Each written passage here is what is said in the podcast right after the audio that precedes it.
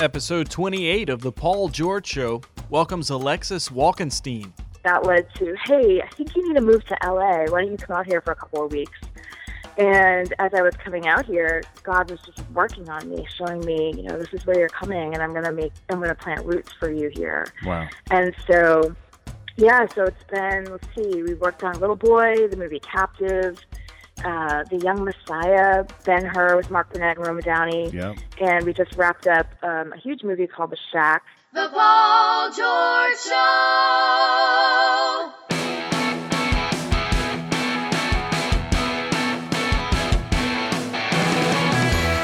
Welcome to The Paul George Show.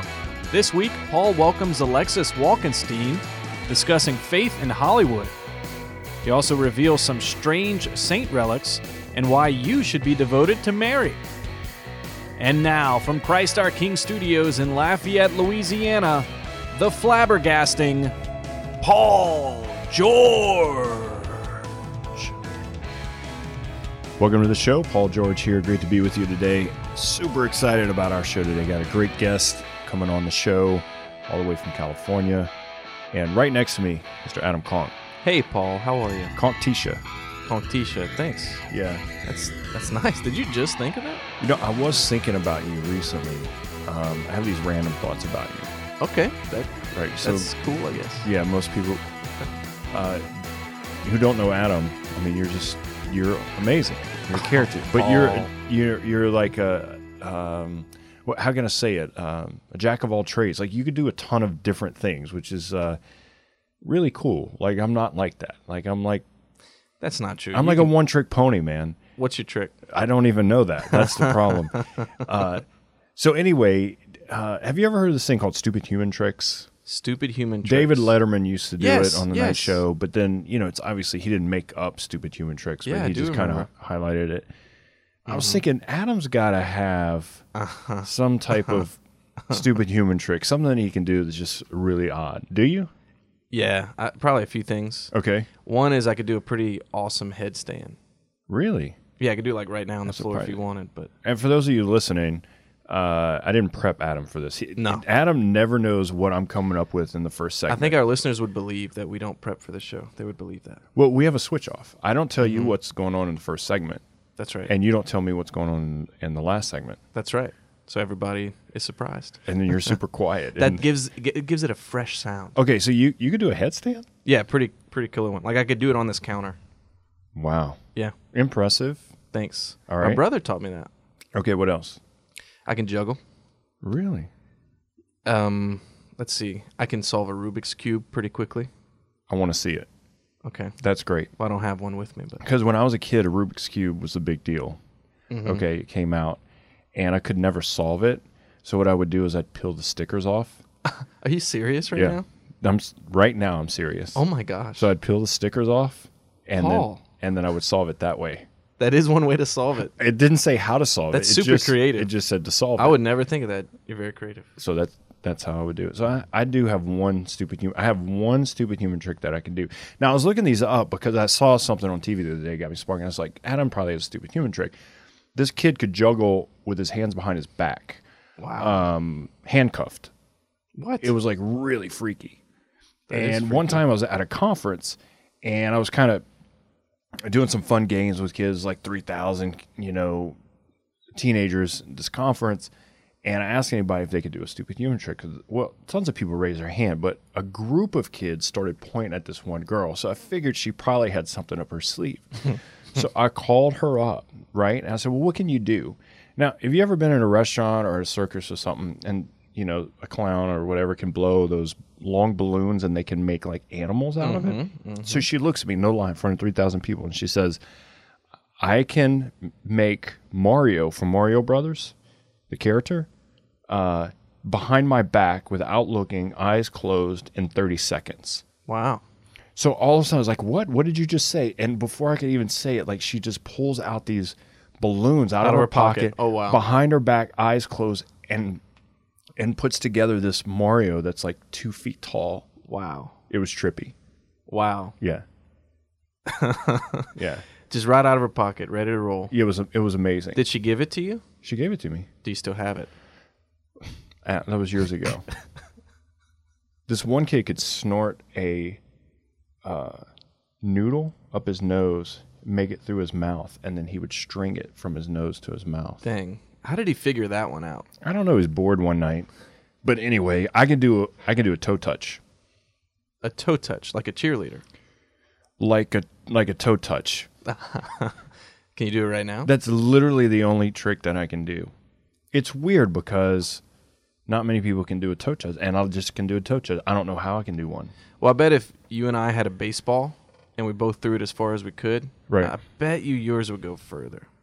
Probably. So But that's it- pretty impressive. But it's not a superhuman trick. I mean, throwing something very far is It's pretty just cool. a talent. It's not superhuman, okay. right? Like I something guess. really silly. Which got me thinking. Coming through town this past week in our town, came to our kids' school, was a first class relic of John Paul the Great, Saint John Paul the Great, a vial of his blood. Cool.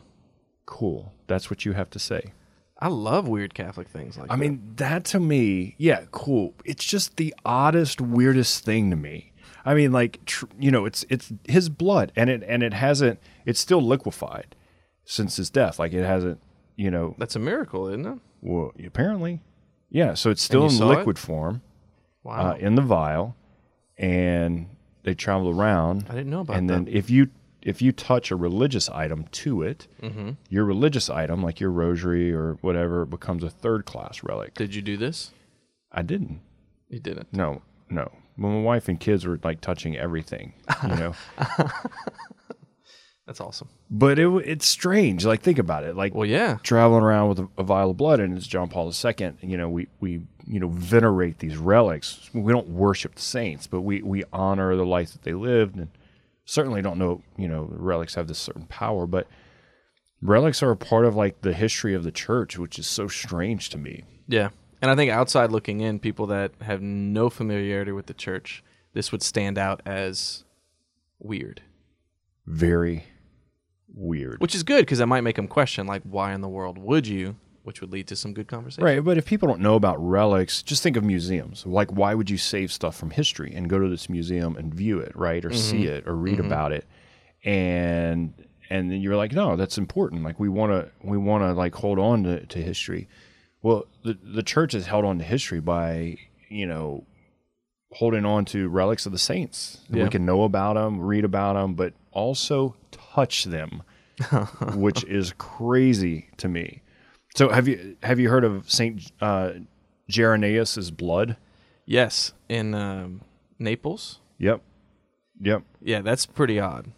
yeah. So every year on his feast day, uh, they bring it out September nineteenth, and the blood liquefies on his feast day.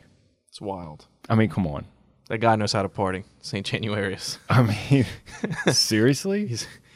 And I've I've heard that sometimes it doesn't, and if it doesn't, the women start fussing at Saint Januarius in Italian, like, "Come on," like getting mad until it liquefies. It's pretty awesome.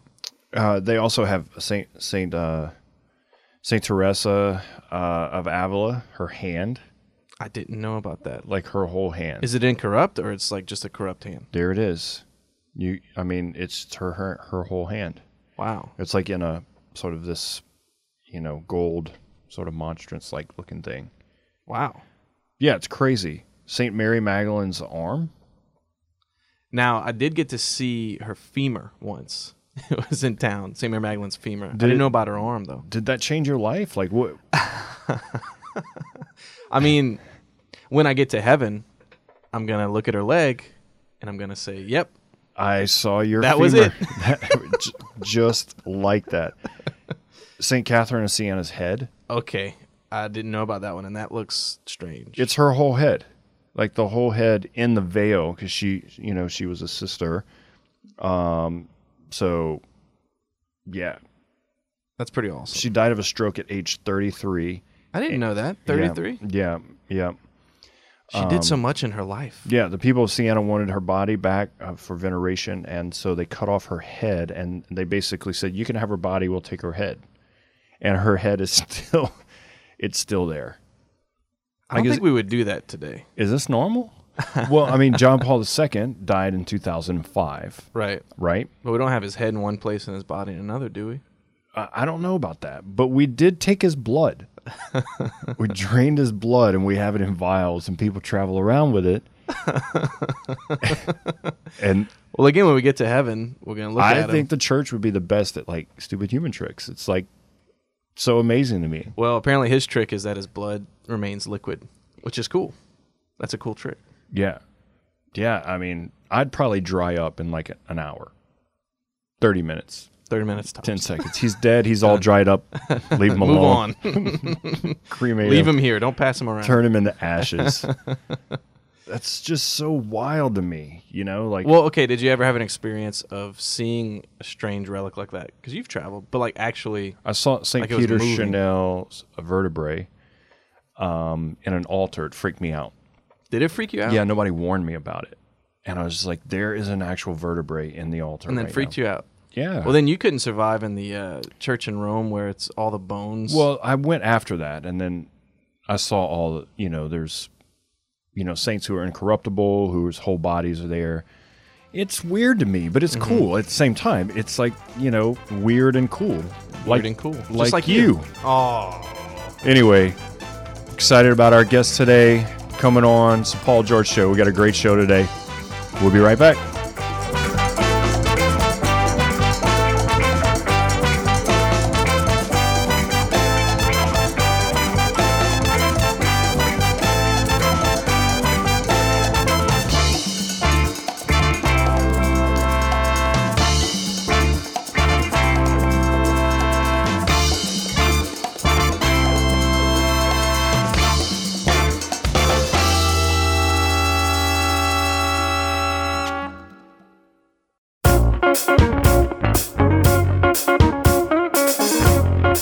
Welcome back to the show. Great to be with you. Paul George in studio. Have an amazing guest on today, all the way from California, Alexis Walkenstein. How are you today? Hey, good. How are you, Paul? Good, How's thanks. going? Good. It's going great, actually. Thanks for taking the time. You and I have been knowing each other for years. I worked on a project together with um, Ignatius Press, I believe, years ago on the YOUCAT project. And we've kept in touch, so thanks for taking the time. You have a lot going on in your life, but uh, you know, as we get started, I was looking at your last name, and I was kind of like going through my head. I was like, "This looks and sounds like a Jewish last name. Is that true?" It's true. It's it's a Jewish last name for a good Catholic girl, and it it just confounds everybody. Um, but it it's it's such a conversation piece. My dad's a Jewish convert, so I was raised Catholic. My mom's Catholic, and um, we um, we share this. You and I were both World Youth Day Denver kids. Yeah. Um, when I was yeah, when I was nineteen, so you went out to mom and I World Youth Day in Yeah. Denver. Yeah, I was I was there. in college. Yeah, yeah, it was me too. A defining moment. Defining moment, and uh, I was just you know a couple years older than the high school kids I was Right. chaperoning, and my mom was asked by my pastor and I and and my pastor's niece. We were classmates. And then, you know, he said, you know, I also I need a guy out there because it's, you know, nobody in the American church really knew what to expect because it was Right. still kind of the beginning of the World Youth Day experience. Yeah.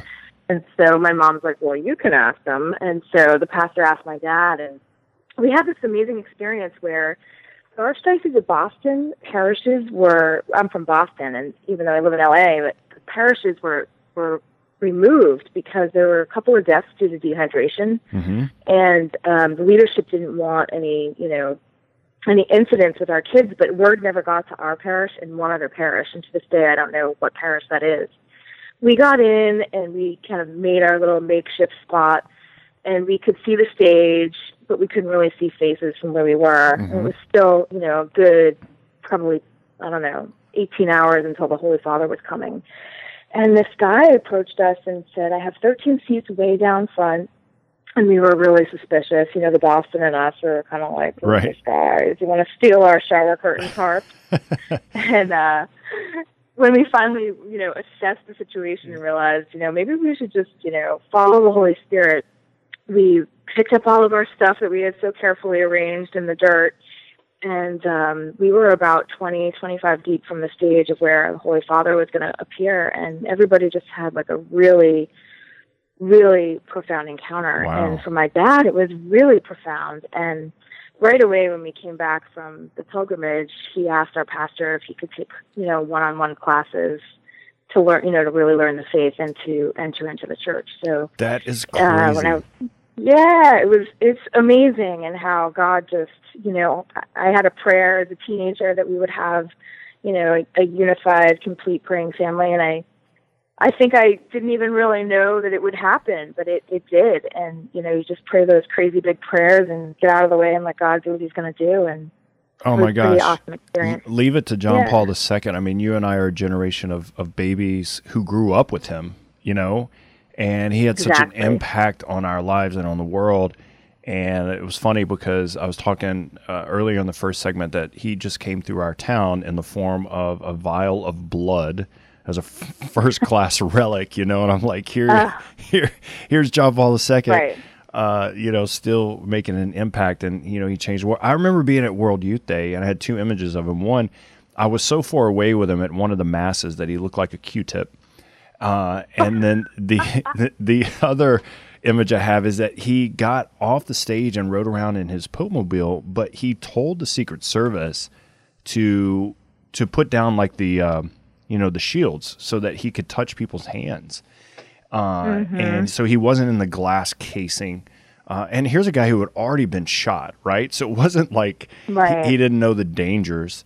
Uh, and he came close to us through the barricades, and I, I was able to touch his hand. His hand. That's amazing. Wow.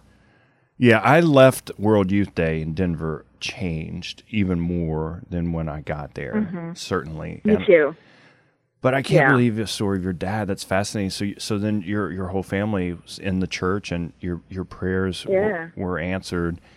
Uh, you've had a crazy life, a crazy journey following the Lord, and uh, the past few years you- you've moved from Boston to California, and you're working on this Yes. fascinating company and projects out there that a lot of people would be like, "What? This is so cool!" It's called Motive Marketing. What What are you guys doing?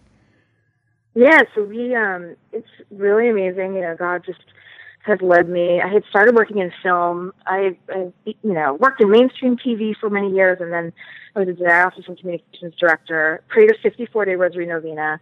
And on day 55, I was like bounced into a faith agency that worked predominantly on film and publishing. That's how you and I met. Right.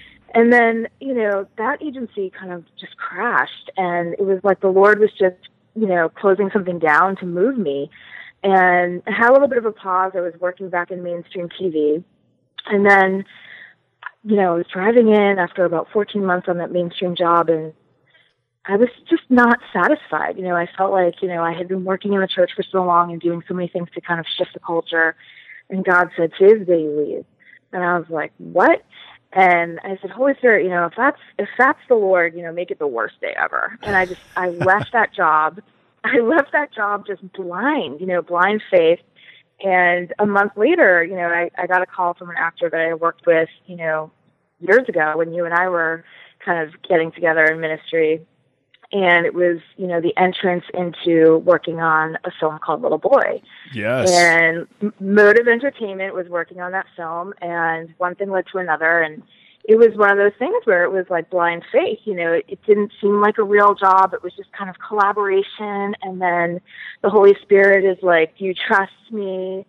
And that movie led to another movie, and that led to, Hey, I think you need to move to LA. Why don't you come out here for a couple of weeks?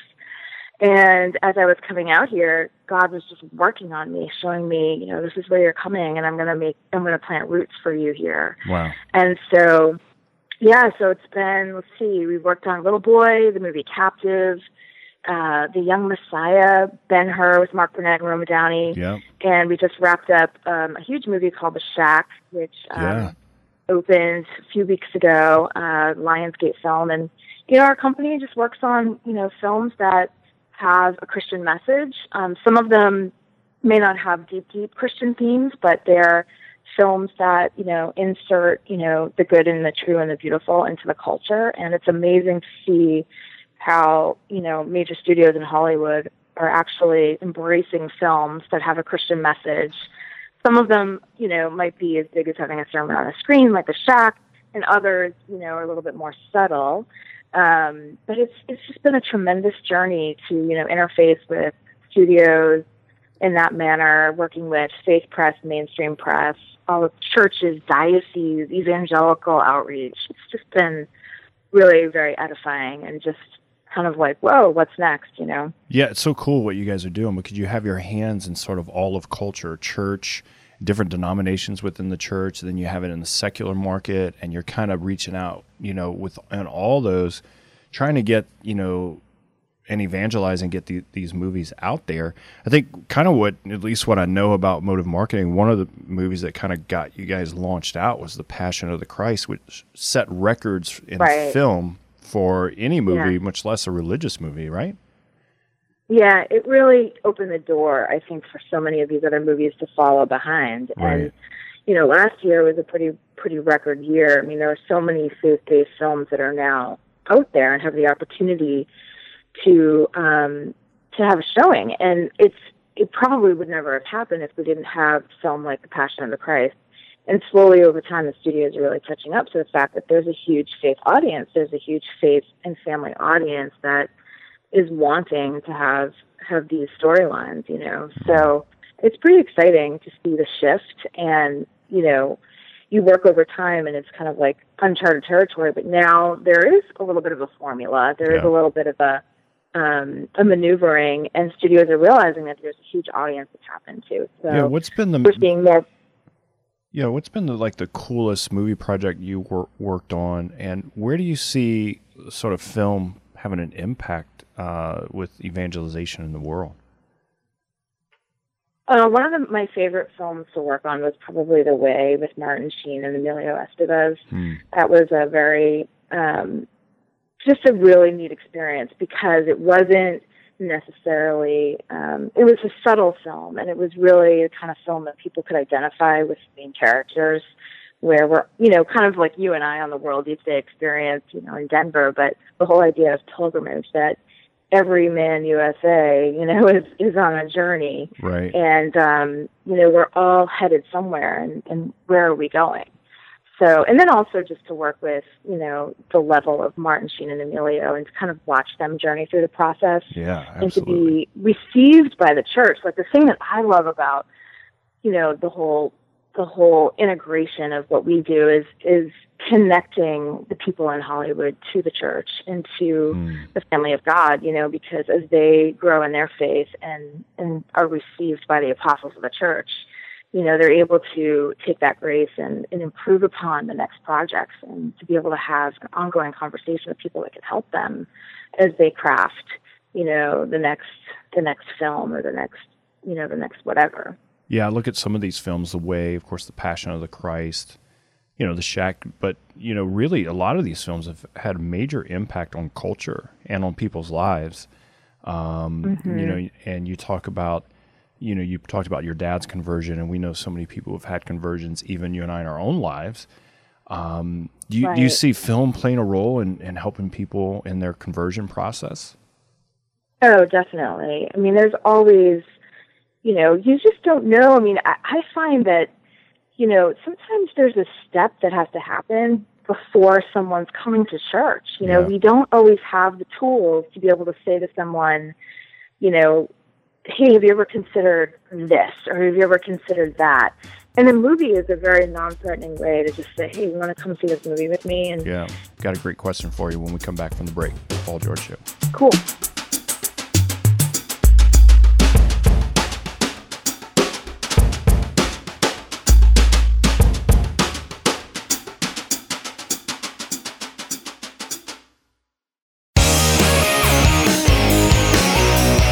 Welcome back to the show. Great to be with you today. Paul George in studio. Have Alexis Walkenstein from Boston, really, living in California, living the dream out in California, uh, promoting all these films, doing all this cool work on faith. Uh, you know, I, I can ask you all day long about movies and stories uh, that, that you've experienced. That would fascinate me, but I, I really want to get into some of the, the new stuff that you're doing. Uh, you're launching uh, a new radio show um, or you're a new radio host on a radio show. You can explain that to me. Mary's Touch, which is this radio program that goes around the world. Uh, and so here you are jumping in into a new media medium, uh, kind of an offshoot of what you're still doing. Um, tell me about uh, Mary's Touch and, and Yeah. and your role there. Isn't it funny? Yeah, You and I are both doing radio, so I guess God's still doing radio, right? You know, the Holy Spirit's still present there. I, you know, it's so crazy. I had done a 54 day rosary novena, and that led me to, you know, an agency that I was working in in Atlanta. And I met so many great people, and one of them was a woman named Sherry Lamonte, who was uh, the founder of Mary's Touch Inc., which uh, produced a weekly radio show, you know, dedicated to Our Lady, and she also um, founded a, an organization, nonprofit called Frontline Faith, which positioned faith content loaded on modern technology to men and women in the military and the front lines. And I was repping her for all the PR to make Frontline Faith known in the world. And she was just an amazing woman of God and we did great work together. And you know agency shut down that campaign was over life goes on yada yada. A few years go by and um out here in hollywood and we reconnected. And out of the blue this year you know she contacted me and they asked me if i would be willing to take over the show as she retired. And i was like what? You know? I couldn't believe it. You know i really love the blessed mother and um I wasn't sure how I would fit it all in with, you know, doing everything that I'm doing um, for the day job, the 24/7 day job. right. Um, but you know, God makes a way where there is no way, and it's really kind of a no-brainer when God's will manifests, and when it's about Our Lady, and your life is just dedicated to Our Lady. It's like, okay, Lord, you know, this is what you want to do, especially in this year that we have, this beautiful Marian year dedicated to the 100-year anniversary of the apparitions at Fatima, Portugal. I can't think of a better way to just respond with my little yes and just do my little part to help, you know, make her name known and and for a new generation. You know, there's so much confusion about what it means to be a woman in today's society, what it means to be a man in today's society. And I think that, you know, putting all these things, you know, under her mantle and kind of cracking open in a contemporary way, um, how we can have Marian devotion that leads us to greater devotion to our Lord um, in these times in which we live is is something that God obviously wants. So Yeah, that's going for it. fascinating. Fascinating. I'm talking to uh, Alexis Walkenstein. Uh, you can find her on Twitter at, which I love. It's just your last name. Who who can get their their Twitter handle as their last name at Walkenstein, uh, and of course uh, the radio show at Mary's Touch. You can find out information. So. Um, so it's a it's a weekly radio show that you'll be hosting. It's based in in Yeah. Austin, Texas, right? Yeah, it's a beautiful community in Austin, Texas, where um, we have an amazing, you know, producer and engineer who's fabulous, and you know, we'll be cranking out a bunch of shows at a time. And we already have several in the can. I was there last week, and I'm so excited about just, you know, the people that are going to be helping, you know, just kind of communicate God's love through through Mary. And um, we're on every week. You can get it also, on, you know, online and on podcast and um, you know relevant radio takes us if you go to marystouch.org you can find out where the show airs in your area but um, it's a half hour program and it whips by but it's just a good enough amount of time to kind of give people some tantalizing conversation that will hopefully draw people and, and give people like the seed and the desire to go a little bit deeper and to kind of explore on their own so i'm really excited to just um, work with everybody in Austin. We have a huge prayer apostolate too, which is really exciting because I believe in the power of prayer. So anyone that's listening to the show or has prayer requests, um, they can send them in to us, and everything is prayed over at Eucharistic adoration. And we have a huge prayer team, which is really cool. Wow, that's fascinating. Uh, community around um, this whole show. Um, yeah, it's so cool. I could get, again get into all these conversations about Mary, but what is it about Mary that really ha- has drawn you into a deeper relationship with her? Like, wh- what point did you in your Christian life come into a devotion of Mary and, and kind of this this deeper understanding of who she is? Yeah, well, I Mary has been a pivotal player. You know, she's one of those um, behind the scenes players in my life as a child. You know, we always had a devotion to her. Um, the women were the strong influence in my family because you know my my dad wasn't the faith formator. You know, he was on his own journey until he became Catholic. But um, you know, we had a devotion to the miraculous medal, which is always really powerful influence. So I became aware at a young age of Mary under the various titles and how she appeared to people over time all over the globe. And so I became a seeker of those messages young. And then when my father was having his conversion, you know, before um before we went to World Youth Day, he had asked my mom, you know, he'd asked me what my mother might want for her birthday, and I said, I think she wants a statue of the Blessed Mother in the backyard. And he was like, mm, I don't know about that. And I was like, No, that's what she wants. That's what she wants. and that's what she wants, you know. She's kind of like a place where she's, you know, made known. And so he, but he was so cute, you know. He went about.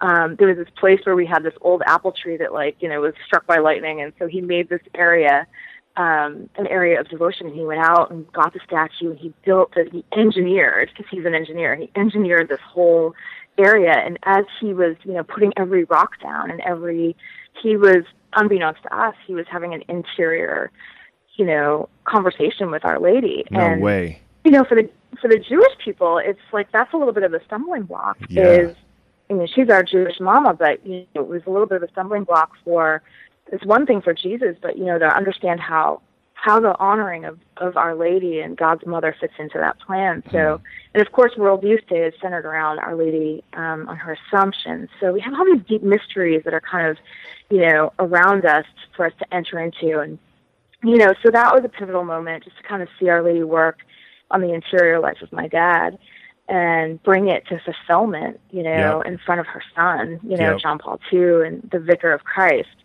And then, you know, of course, for me, the rosary over my life has been very powerful. I was in a rosary cycle for years as a young adult where we would pray, you know, on Sunday nights, you know, all the decades of the rosary and the Divine Mercy Chaplet and as families, you know, all different age groups and 20 somethings and teenagers and and it was awesome. You know, we would enter into this like weekly prayer that just set the tone for our week and then you know, later my my rosary devotion really intensified, and it's what really has moved me. I see Mary's movements in my life, where if I really contemplate on the Annunciation and just kind of enter into that mystery and let her um, lead me the way that she blindly was led by God, I can see the fruit of my life in a greater way. Ah, And so, so great. You know, I tell you know, kind people of entering all the time, like Yeah. you know, when they're struggling with maybe someone in their family, uh, or friend, spouse, kid, that uh, who's away from the church, they're praying for their conversion. I, I, I pray to Mary. You know, uh, pray Yeah. to Mary for that person's heart, their conversion, and they might not have some epiphany of Mary, but Mary will be active in helping them in their conversion to Christ and he Definitely. she is our, our you know our closest gateway our entry into this relationship with christ and not everybody thinks of it that way. And certainly you know our our christian brothers and sisters who aren't catholic or have this devotion maybe not understand it that way. But we know uh, that that she she paves the way for us to know christ and to find christ even in our darkest and deepest moments you know? Totally. Lately, I've been meditating on that part of the Annunciation where the angel said to her, you know, not to be afraid that the, it's by the Holy Spirit that overshadowed you has this been done. And so lately, I'm like, you know, just I want the Holy Spirit to overshadow me in the same way that the Holy Spirit overshadowed you and made something out of nothing. And so I've been just kind of meditating on that that chunk is so rich. Like you could just take so many areas of, of the whole Annunciation alone, but just to let the Holy Spirit overshadow our lives and take over where there might be stagnant things or unanswered prayers or things that haven't been fulfilled yet and just to you know to enter into that mystery with her and let the Holy Spirit overshadow and, and produce what, what God wants to produce. Yeah, you know the the image in the Passion of the Christ. You know, we're talking about that film, the the way that that that film uh, portrayed Mary. I have a lot of really cool images from that movie that they were able to capture, not only of her her just serenity, uh, of her her humility, but her her willingness to fight and be there with her son. Um, I thought they did just a tremendous job of, of capturing our Blessed Mother in a way that, for me, uh, I've I've often just seen Mary in a statue, you know, as a statue. Right. Um, Right. And she's a real person, re- lived a real life, and she's certainly the greatest of all saints. And we believe that she's active and moving today. Like she's not a statue. Um, she has the ability to transform our hearts and help convert the world, you know? So we really need to grow in that devotion to her. So, last words of encouragement for, for those listening about relationship with Mary. last words of encouragement, I would say that, you know, um, even if you don't feel anything when you're praying to her or you're not necessarily attracted, I would just say love is a decision, not a feeling. And just to enter in, you know, ask Our Lady to help you. Ask Our Lady to transform your heart so that your heart will be susceptible and receptive to God's will because His way ultimately is going to be the most perfect way for your life.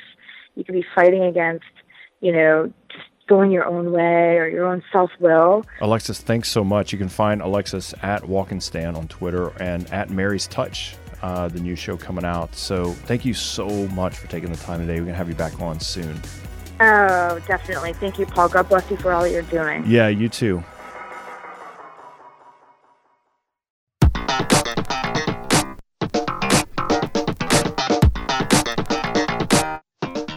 Welcome back to the show, Paul George. Great to be with you today. Adam, got some good music playing on the show today. Always for a great guest, you need great music. Yeah, you've been quiet over there. Yeah, So you've been thinking That's about music to play for this segment. that's right. well, it's great that you're back. I'm glad uh, that you're here. So, what'd you what'd you learn on the show today? I learned that you have trouble with last names. I learned that you're judging me. It was it was fun to watch you try to pronounce her name several times differently. I literally Just seeing what would stick, I guess. pronounced her name differently every time. Not so the Alexis part, which, by the way, she's a Alexis is great a guest. great name. You got to follow Alexis on Twitter. Walkenstein. She has a Can you say that? blog, Lexi blog, uh, out there. Uh, Say Walkenstein. Just do but it. I did say her name differently every time, and I, yeah. f- I feel really bad about it. But I'm just, I, I have this. Just say it. Walkenstein. So I would say Walkenstein, Walkenstein, Walken. There it is, right there. Yeah, Walk- Walkenstein. Yeah, Walken, did it. Walken, Walken. What did you learn? So I learned that uh, relics are really weird, Mm-hmm. but cool. But cool. Yeah. You do seem a little creeped out by it, though. I gotta Kinda like you. When you started talking about Weird, the relics, this like creeped out face came on. you. It's creepy. It's weird, but it's actually really cool. Yeah. And I also learned that Mary can help you find a job. Yeah, that was a nice little nugget, huh? Yeah. Maybe Mary invented LinkedIn. Yeah, it's the original. Heaven is the original LinkedIn. Heaven is the original They LinkedIn. have they have connections. yeah. So if you're looking for a job or a job change, career change, I, apparently Mary's the way to go. Yeah. And I would not argue that point, by the way. No. So if someone wants to send me like a letter or a tweet and say I disagree, good for you, but I will not change my opinion on that. yeah, I dare anybody to try to prove you wrong on that Yeah, me too. because they will they will experience. So anyway, that's what I learned. But uh, more importantly, uh, shout out to Bradley Juti who loves our six pack of questions. So Adam, Mm-hmm. in regards to pepperoni pizza and pineapple and Bradley Juti, how about those six pack of questions?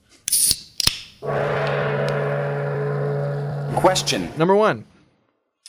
So y- y'all were both at World Youth Day in Denver, along with how many other people? Thousands or millions.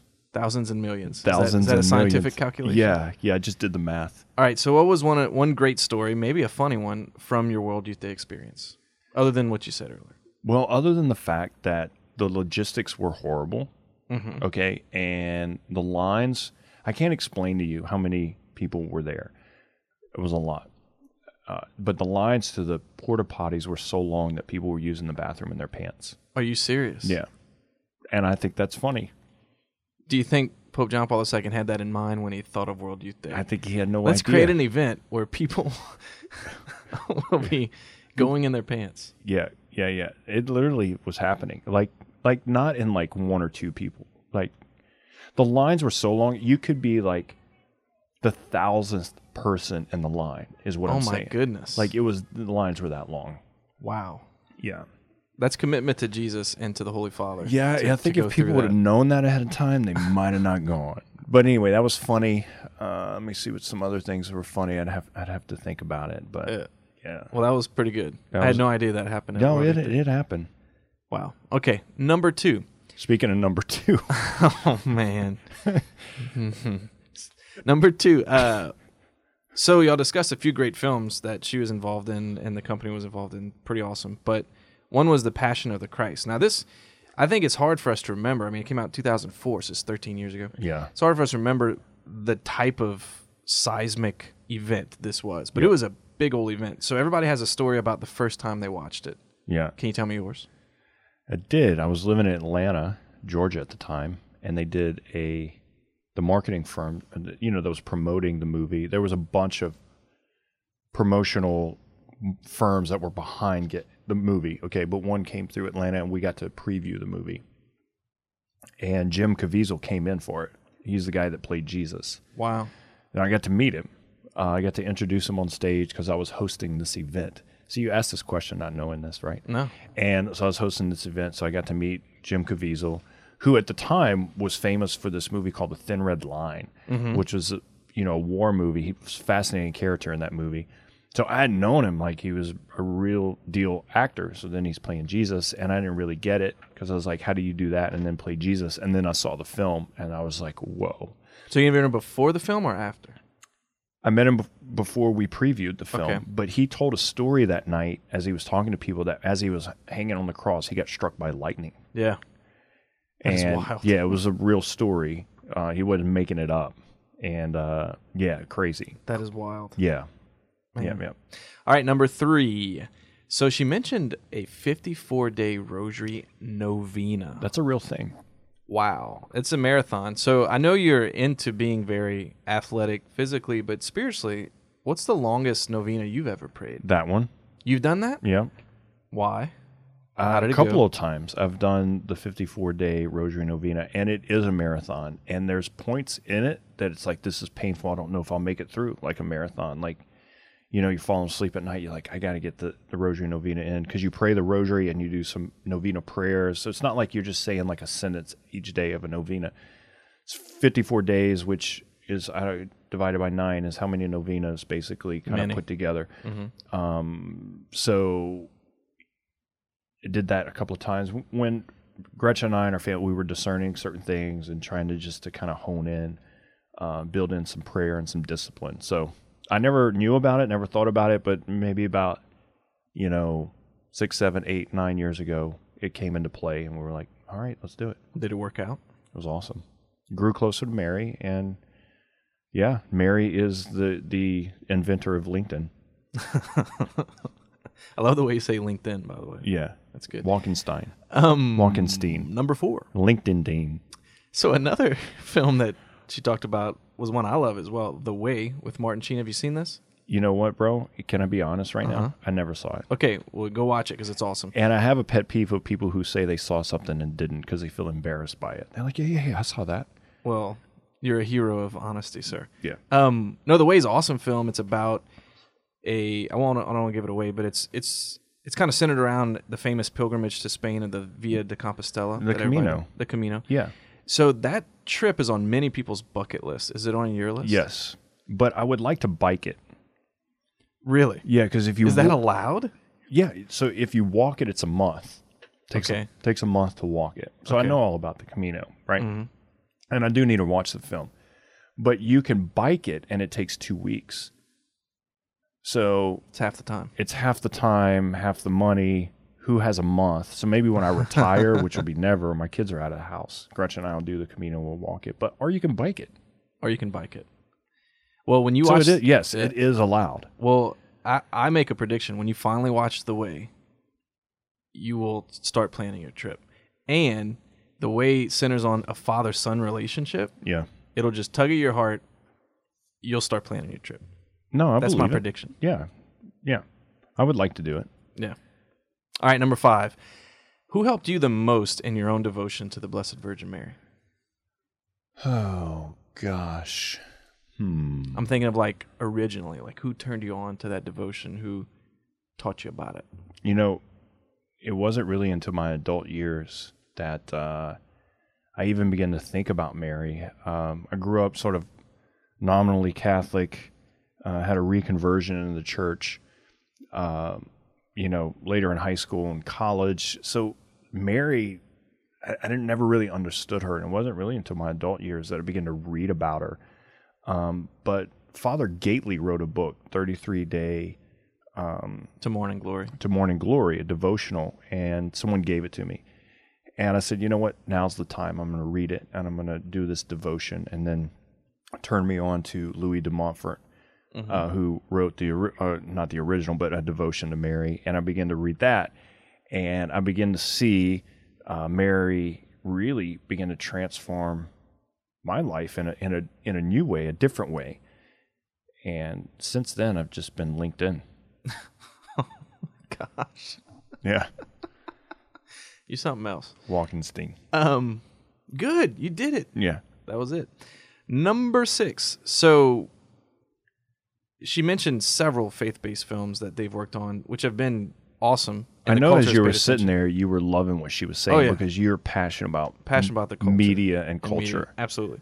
And I was kind of waiting for you to to like turn your mic on and say something. Oh, I would never. I would never interrupt your interview, Paul. but uh, so she mentioned all these films, right? Good thing we're not Facebook Live because we were kind of fighting.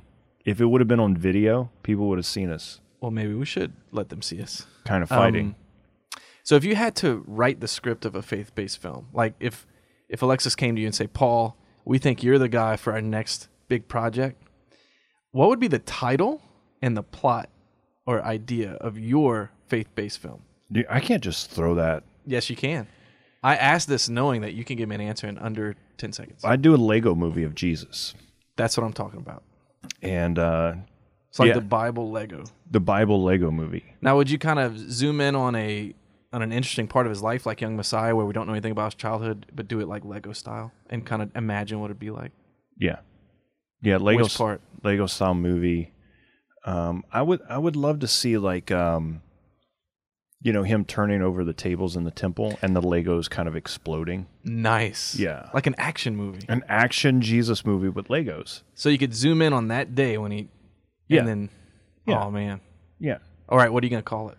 And then you have him walking on the water. You know, you could go into the Old Testament of parting of the sea. Like you can tie it all in the Old Covenant and the New. That's beautiful. There's an action figure movie of Legos Action from the Jesus. Bible. Action Jesus. I love it. Yeah. So what are you gonna call it? What's the name of this? Oh man, you have put me on the spot. I would call it um uh let go and Lego for Jesus.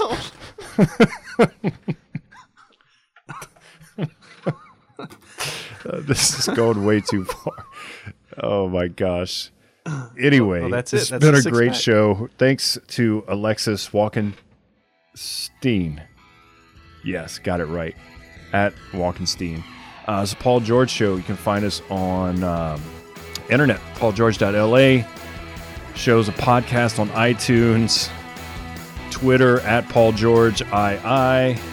We're all over the place, Adam. Thanks so much for the show today, bro. Talk to you next week. God bless.